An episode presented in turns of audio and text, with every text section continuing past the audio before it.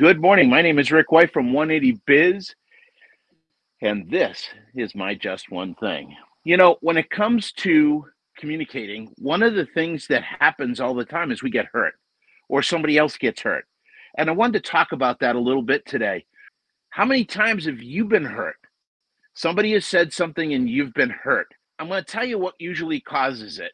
What usually causes it is really two different things.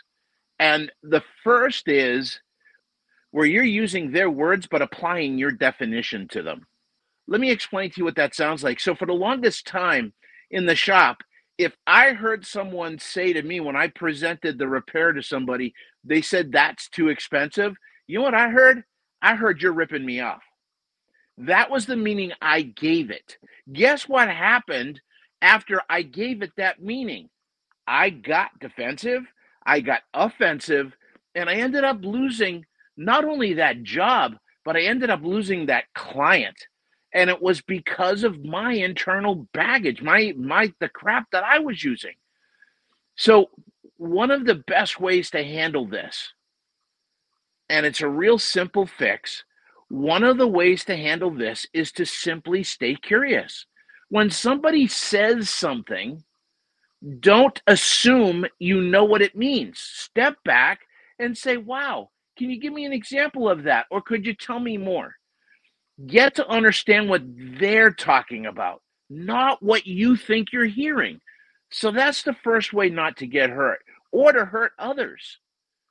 Because how do I not hurt others? Well, Rick, I'm not going to know what they're they're applying to this. So you ask questions after you make your statements. So, you know, I might say, "Hey, Eric, I just said this stuff to you. What what do you think I mean by this?" You know, one of the things we do is we don't communicate well. You know, if we were looking at from a war like a war's perspective and and, and, and total communication being a bomb, we tend to communicate strafing, very, very short little bursts, and it's just not effective.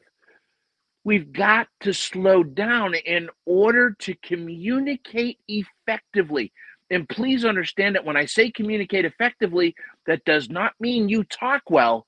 It means there's a proper dialogue where you both walk away understanding each other just a little bit better. So that's the first thing. The second thing I want to talk to you about real quick is to assume positive intent.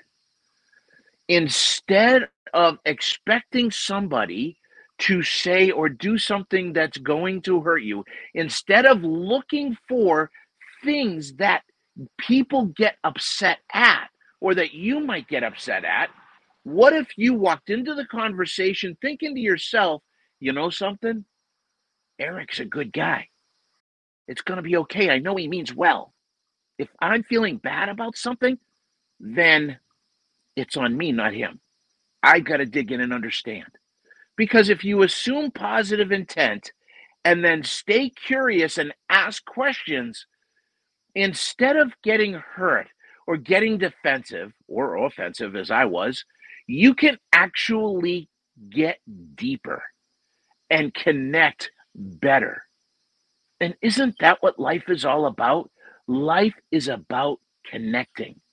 Life is about relationships. It's all about communication. The quality of your life, the quality of your life is going to be based on the quality of your communication and your relationships. This is what it's all about is communicating. That's it. You know, you want to get stuff done, you got to communicate. You want people to follow you, you got to communicate. It all centers around our ability to get back and forth. And here's the thing. When you're communicating, text doesn't do it. Do you realize that the, the spoken, I mean, the written word is only effective about 7% as fact as a way of um, expressing what you're trying to communicate? See you got three channels. You got the verbal the visual and the vocal. See visual is body language. You can see my energy here. That has impact the way i'm looking at you you can feel my conviction on this that has uh, the most powerful impact 55% of what you communicate is communicated with body language. Visual is the most powerful communication style you have. The issue is most of us aren't aware of the impact it has, right? Because we're monitoring it subconsciously. The next powerful um, level is the vocal channel, where you can hear what I'm saying. You can see, not only see, like if you don't see me and you just hear me, if you're listening to the podcast, you can hear my my my um, dedication to this this this message, and you can understand me. You you can feel me. That's got 38 percent of your communication, the way you're going to get your message across, 38% of it is how you say it. But then 7% is is what you say, the words you use. And this is why it's so important to understand this. This is not something where you learn it and you're done. This is something where you step back and you start to understand. It's a journey. And you're going to say things to me sometimes that are going to trigger emotions in me that I don't even mean to have happen. So, one of the other things that you can do so you're not hurt is to learn what your triggers are. I guess I'm giving you three today, is learn what your triggers are. There are certain things when somebody, uh, when I don't think somebody's listening to me, that triggers me. There's different things. If you can be aware of your triggers, you can minimize them. Okay.